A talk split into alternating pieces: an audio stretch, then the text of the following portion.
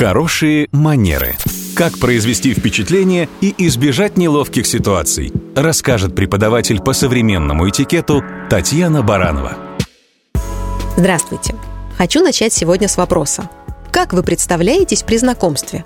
Произносите ли вы только свое имя или даете собеседнику сразу еще какую-то дополнительную информацию о себе?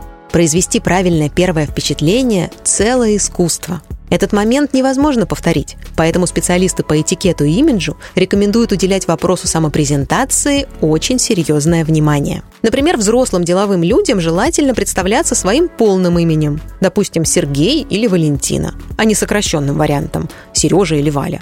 Это внушает гораздо больше доверия и уважения – Зрелые и опытные профессионалы могут представляться по имени-отчеству. Но опять же, это должно быть уместно.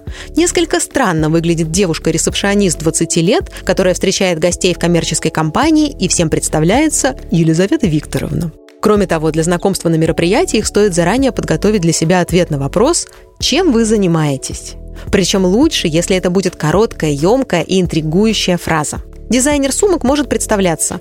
Ольга Сергеева, помогаю дамам комфортно разместить при себе тысячу и одну мелочь. Таким образом, вы не только заинтересуете собеседника, но и дадите ему возможность поддержать с вами разговор. Можно задавать уточняющие вопросы о вашем занятии. Главное – спокойно вести светскую беседу, а не переключать все внимание на свою персону. Люди, как правило, гораздо больше любят говорить, чем слушать. Это и есть хорошие манеры.